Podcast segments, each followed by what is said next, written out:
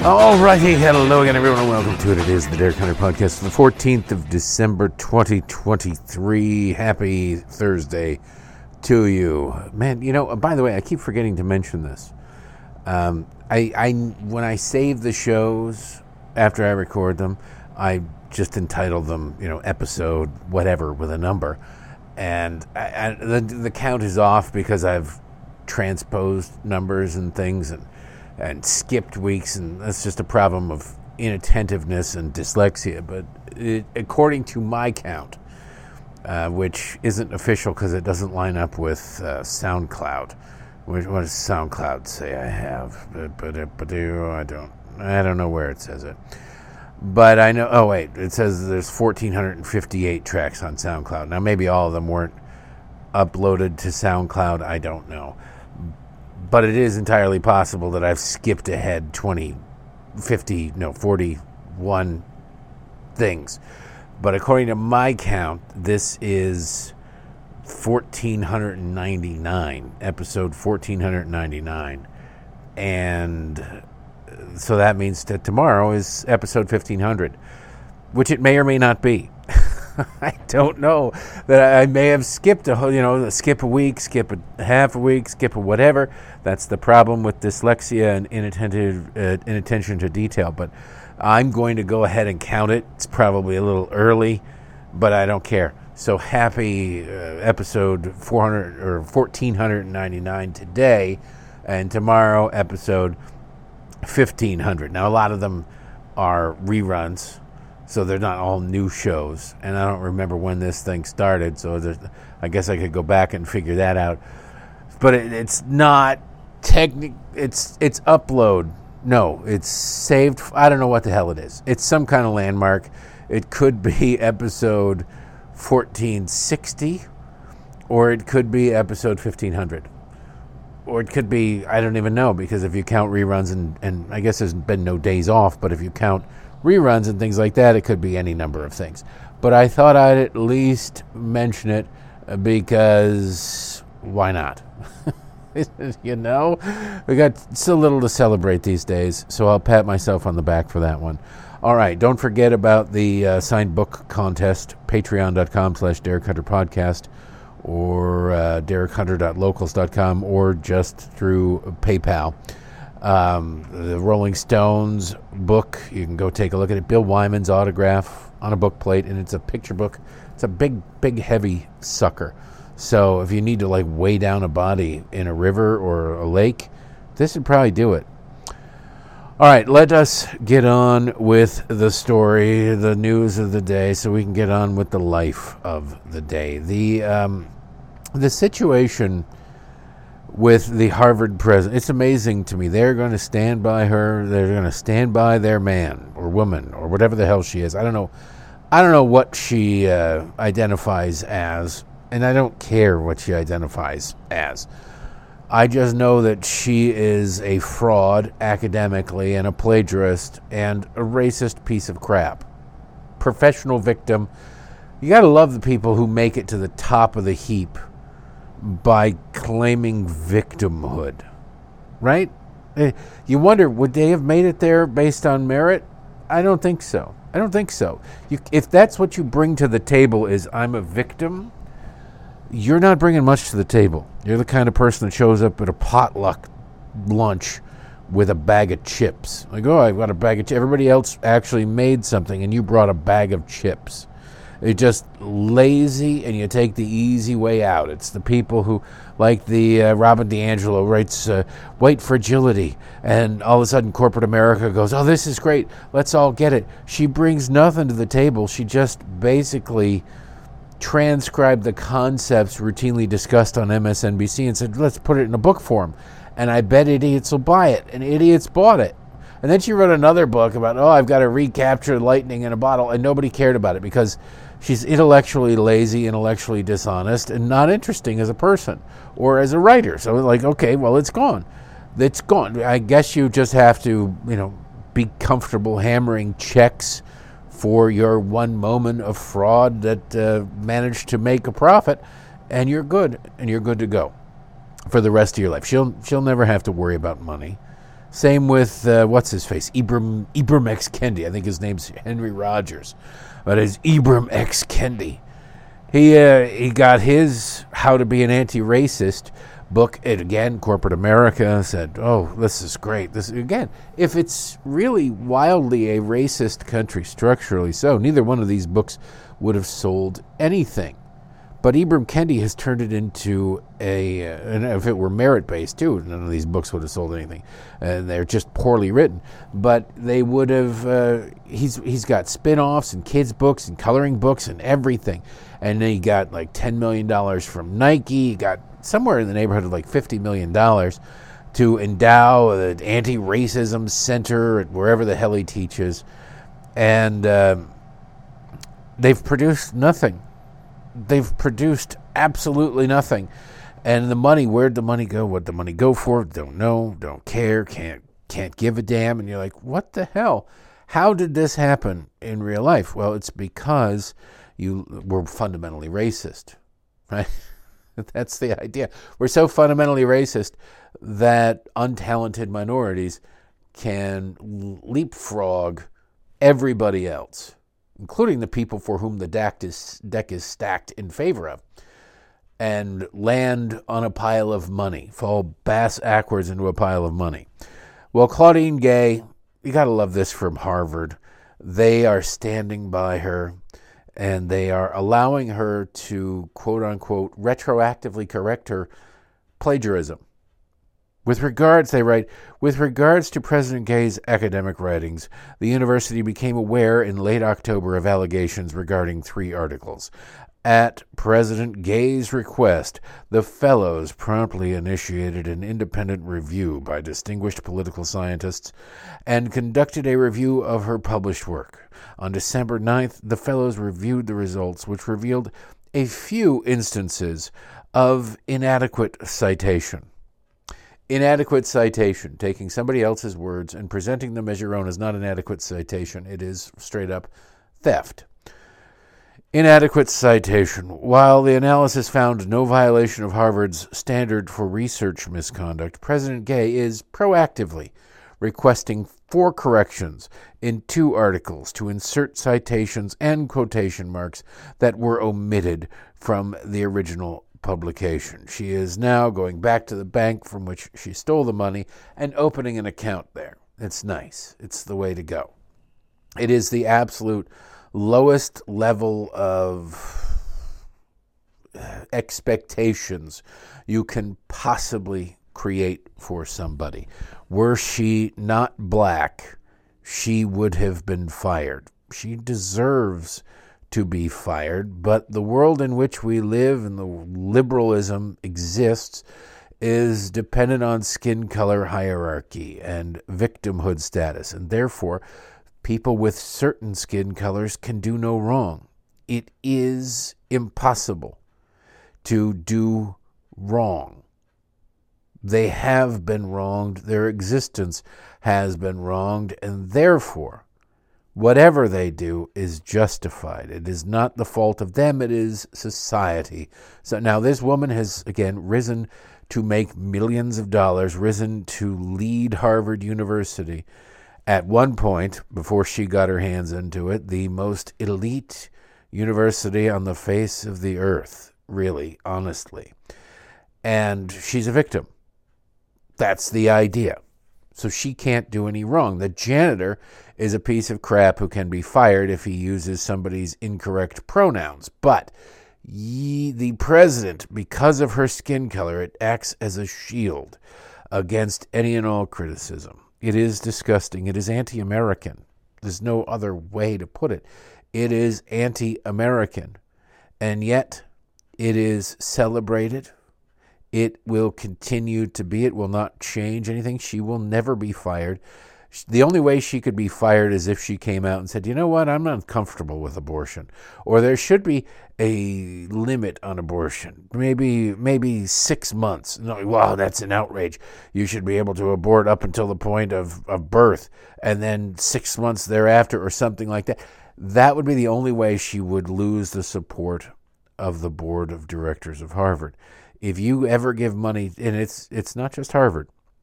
Harvard's getting the look right now, but it is not just Harvard. It is all of them. I don't understand people who would ever give to a university that they attended. Why would you do that? Oh, I'm so grateful for the time. I, no, screw it. It's an institution. What the hell would you feel an obligation? Inst- I don't understand school spirit. I don't understand any of this crap, but it's just bizarre to me that you would. T- there are, you know, charities out there that actually help individuals who need help. I'm telling you that if you're giving money to Harvard, and I, look, I support Bill Ackman, the billionaire, for cutting off his, his massive donations and discouraging other people and costing the university a billion dollars. That's great. But the idea that they would give a billion dollars to an elite university that has, a, you know, a half a trillion dollar endowment or whatever the hell it is, and you sit there and you go, why the hell are you giving this money to, you have to forgive the fan in the background. Um, why are you giving this money to this institution that doesn't need the money? Like, well, I want to endow scholarships and blah, blah. No, what you end up doing, it is not the poor kid from a crappy neighborhood who had all the disadvantages of a horrible public education in a place controlled by Democrats. They're not benefiting. One or two of them might. By giving money to a university, maybe they'll do a scholarship and give it in. But they're not. The university is basically a giant hedge fund that is making a fortune off the uh, investments that they have, because it's an endowment. They're not spending that money. They're just a giant tax dodge for themselves. And then they pay a whole bunch of people to institute liberal policies and advance a liberal agenda and indoctrinate people. Don't give these institutions money. If you want to help people attend these institutions, take your damn money and put it into a scholarship fund that you administer or you set the rules for and pay other people to administer, that goes out and seeks students from disadvantaged backgrounds, not based on skin color, but from any color, who live in these cities run into the ground by Democrats where the education system has been destroyed by the teachers union. You find the cream of the crop there, and you pay their way to these universities. That's the way to do it. The schools just themselves don't need your money. They want it. They pretend to be doing good for it. Oh, we can build a building. We can endow a chair. We can hire more staff. Oh, that all sounds good. More people doing things you didn't need done in the first place is not an advancement of humanity. It's just not. So you end up with Harvard with more money than God sitting there wasting it on unqualified diversity hires, not holding people to the same standards. You got to love, you know, the University of Pennsylvania president Liz Magill got fired because of what she did and didn't do. But Harvard stands unanimously behind Gay. Why? Because of white supremacy or something, right? Just to put a fine point on it, two thousand one, headline from the Harvard Crimson. In six-year high, twenty-seven undergraduates forced to withdraw from Harvard in twenty twenty twenty twenty-one school year due to honor code violations, meaning plagiarism. Plagiarism. The president of Harvard is able to go back in time and correct, quote-unquote, their lost and missing citations, a clear violation of any sort of academic standards. But she can go back and do it. Now, what did she do in her dissertation?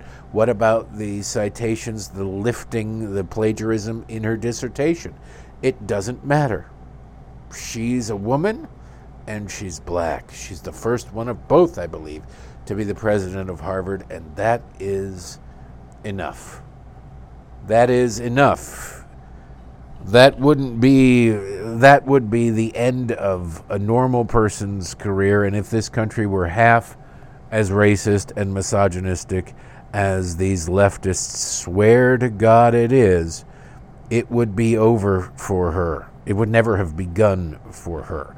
Maybe they're lying to us. Maybe they're trying to manipulate people.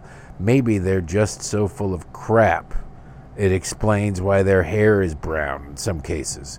Watching Joe Biden sit there and speak, you sit there and you go, he's so full of crap.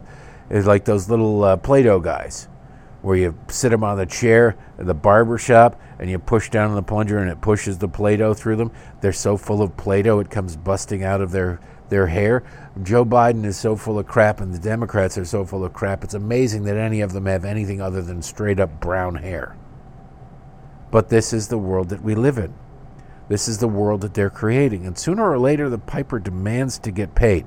Things will not go this way forever. There will be a recoiling. For every Dana White out there sitting there with Tucker Carlson going, drink Bud Light. You got to drink Bud Light. Oh, but the Bud Light is bad. No, no, no, drink Bud Light. Ha ha. And they're all joking. And you're sitting there going, what the hell? Well, incredibly wealthy people, the elites out there, no matter how much they claim to not care about elites and look out for you, the little guy, they're not. It's not on purpose. They can't help themselves. It's who they are. Dana White is a billionaire.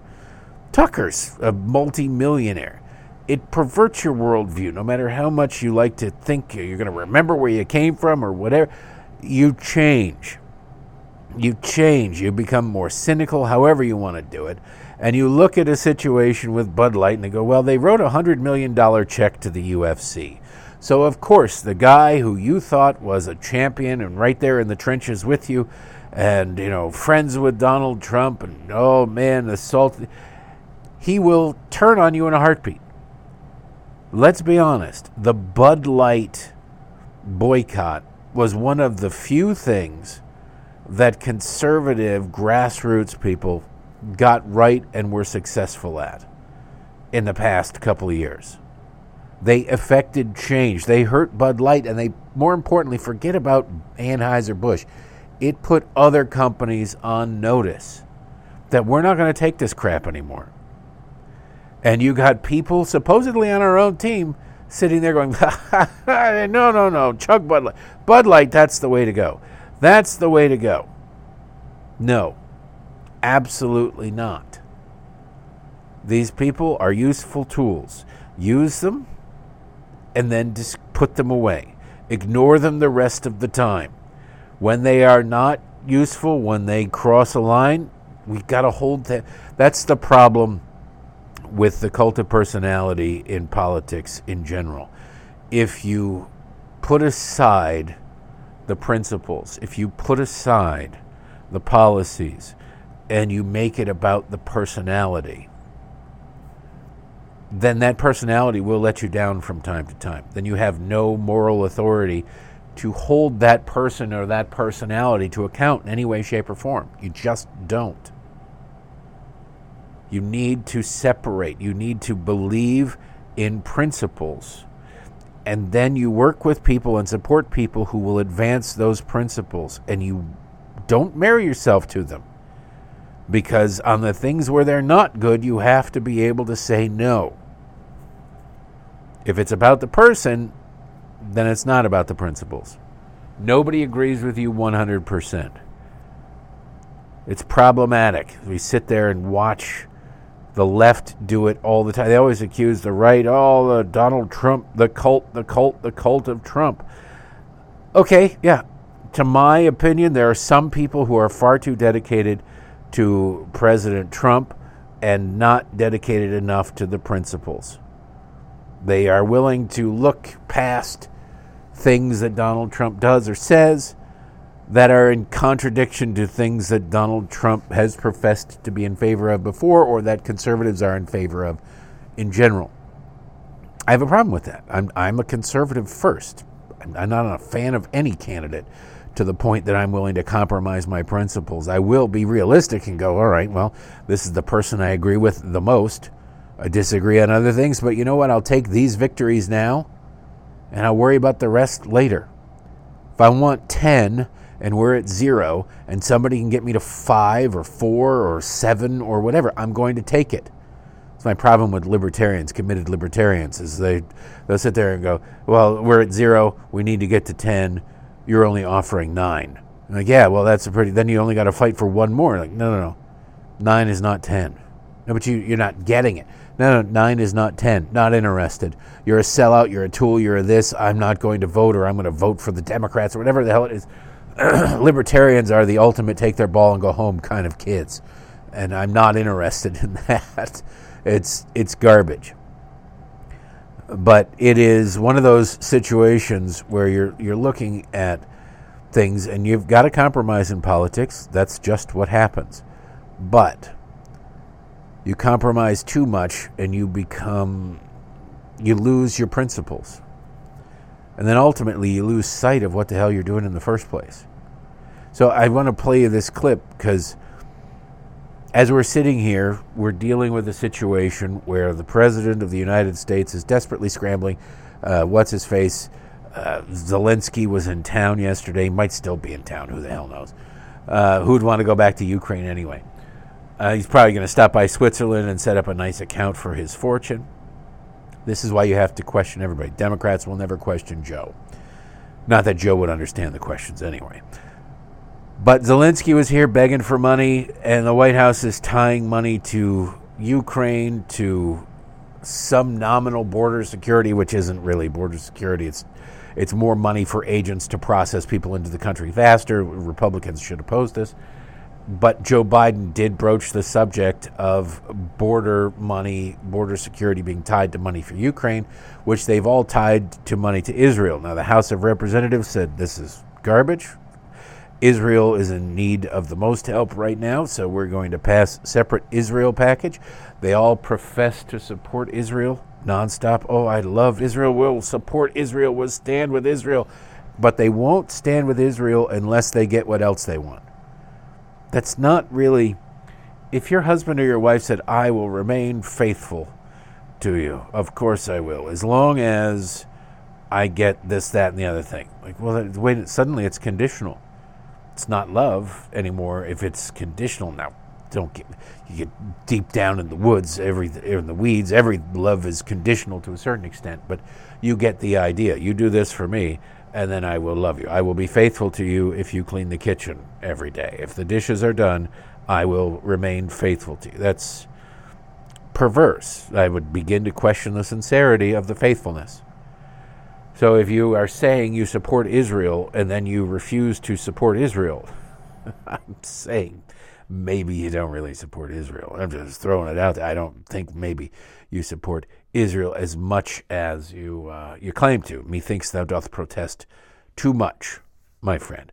Well, the situation here with Ukraine and the border. Now listen to Joe Biden. I'm going to use a, a term of, uh, well, of, it's a technical, I don't think it's technically the, uh, le- or the uh, mil- not military, the medical term. But I'm going to use it anyway because it is a body part and it describes a person. Joe Biden is an asshole. Now listen to what he says here in talking about the need for money for Ukraine and money for this, that, and the other thing. He is speaking out of both sides of his ass.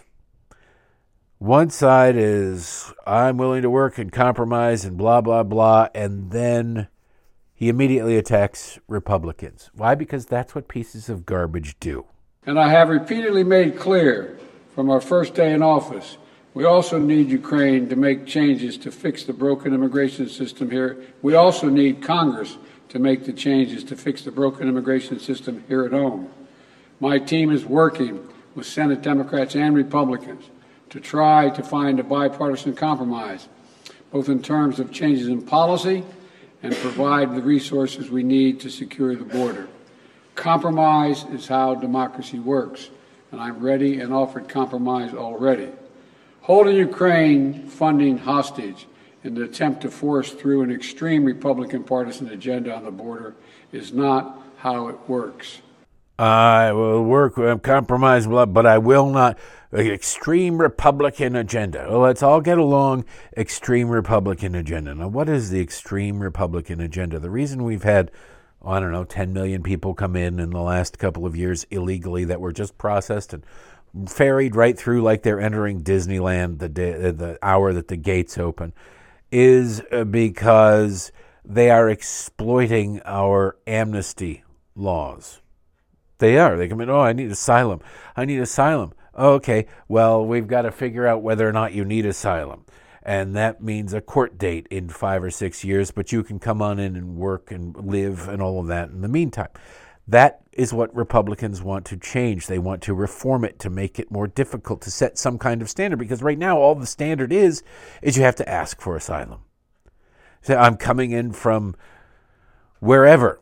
Iran, I need asylum. Well, no, you need to go back to Iran. If you need asylum, you're supposed to seek asylum in the next country you come to. How many countries did you pass through to get to the United States that you could have and should have, by international law, sought asylum in?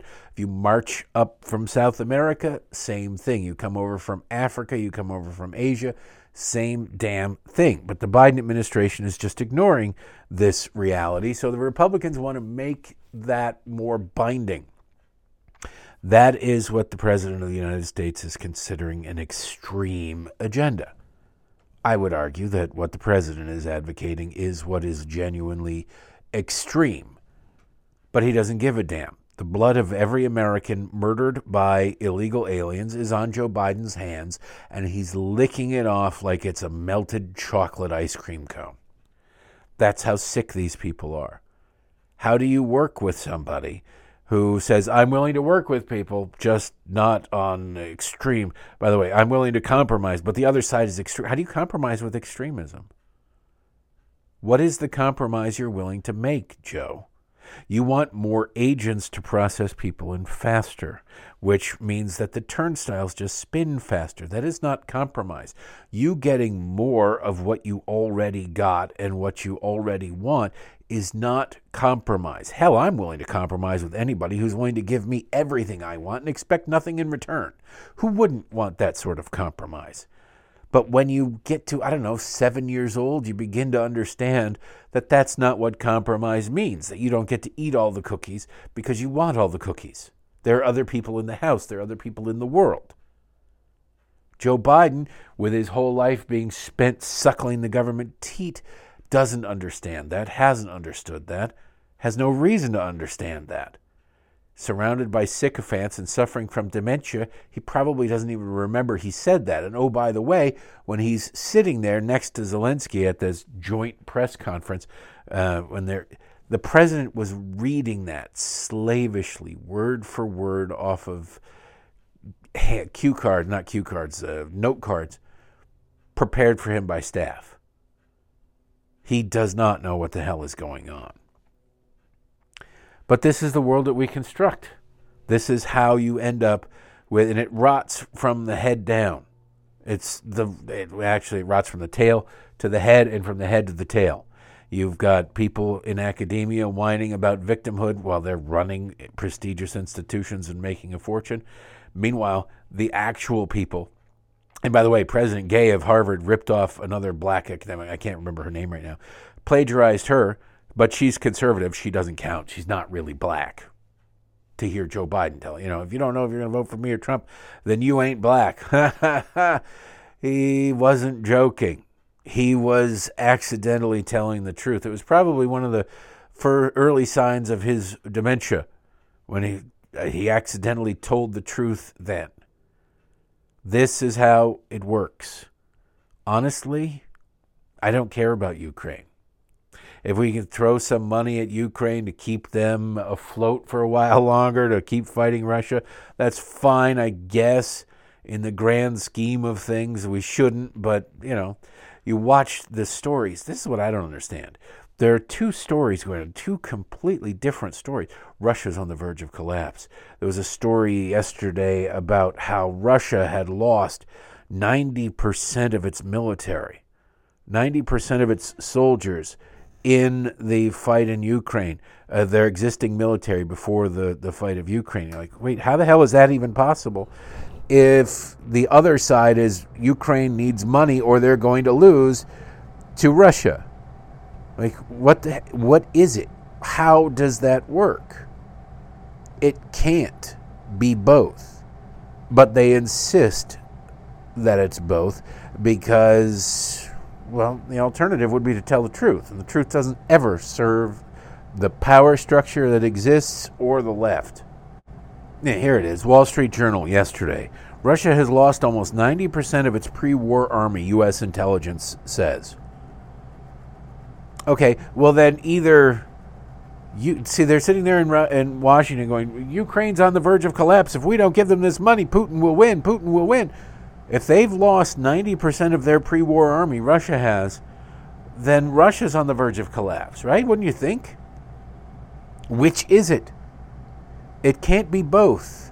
And if which one it is is dependent upon which case you're arguing and what it is you want politically, then you're lying in both cases and you're not to be trusted.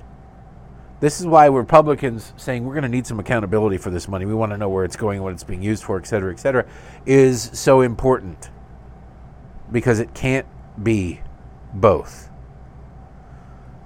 Lastly today, I just want to point this out because this is, uh, I hope this happens more in these left-wing cities where crime is rampant. And surprisingly, my hometown of Detroit is not one of these places. Detroit's murder Uh, numbers are down significantly. They're looking like they're going to have a, a low score, first time in a long time, and that's great. Now, part of the problem is that uh, there's not that many people left in Detroit to murder, but, you know, yeah, they've already been murdered. They're already gone, but you get the idea.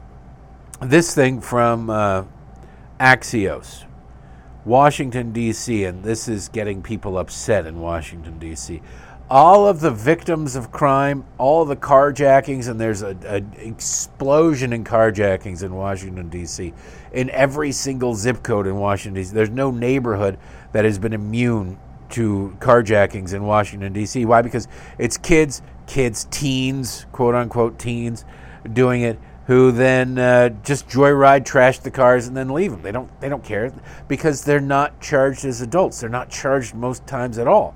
These Soros prosecutors look at crime and go, well, it's the fault of society, not the criminal. Well, people are sick of that, and people don't want to go downtown, and the sports teams are noticing that, and they don't want to. The pro athletes, look, if you're uh, Alexander Ovechkin and you're driving a one hundred fifty thousand dollars, five hundred thousand dollars car, whatever the hell he drives, I doubt he's driving a Hyundai, just saying. Whatever you're driving, you drive downtown, Um, you don't want to drive downtown. Somebody just walk up to your car with a gun and say, get out. You don't want that. Well, Governor Youngkin of Virginia is making a play for the Washington Wizards and the Caps to move over to Arlington. Now, I don't know where there would be any room to build a stadium complex over there or even one multi-purpose stadium, but there's a real possibility that these teams could be open to this. Just moving across the river, you don't lose the fan base.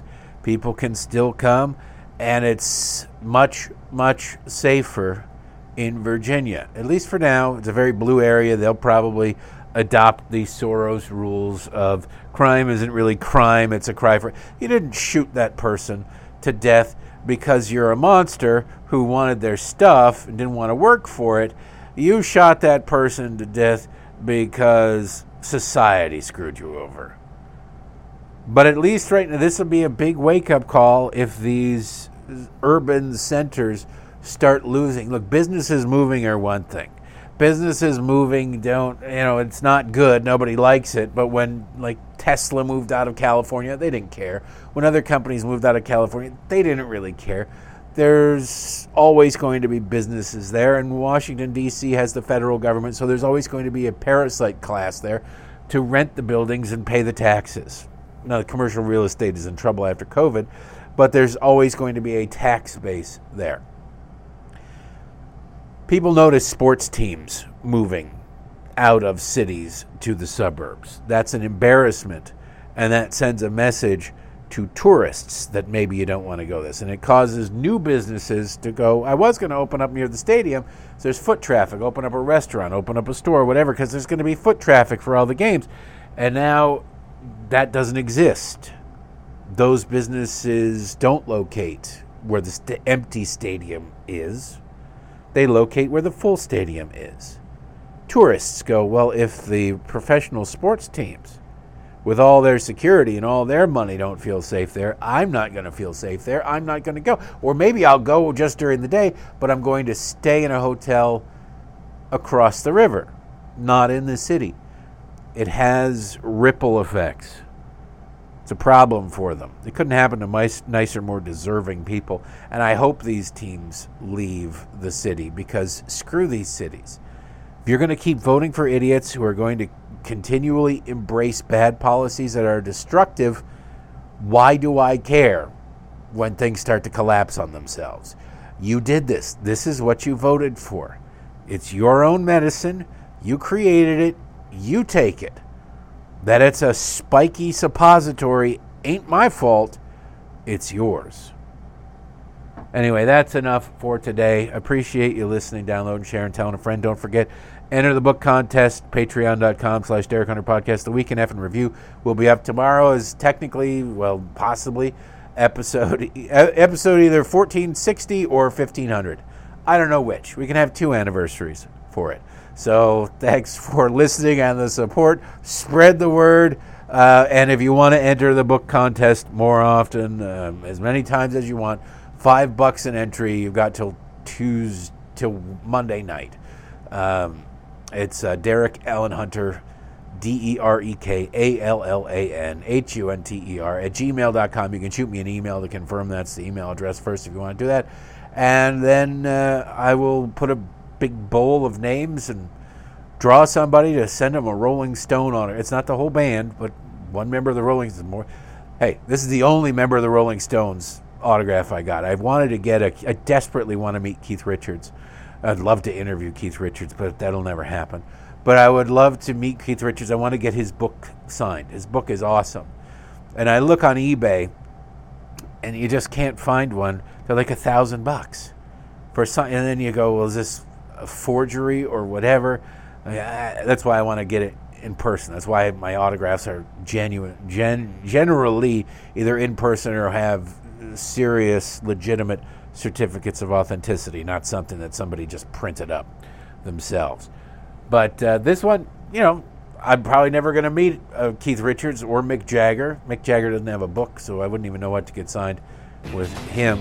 But uh, this is about it. And now I'm giving it to one of you. Good luck to you.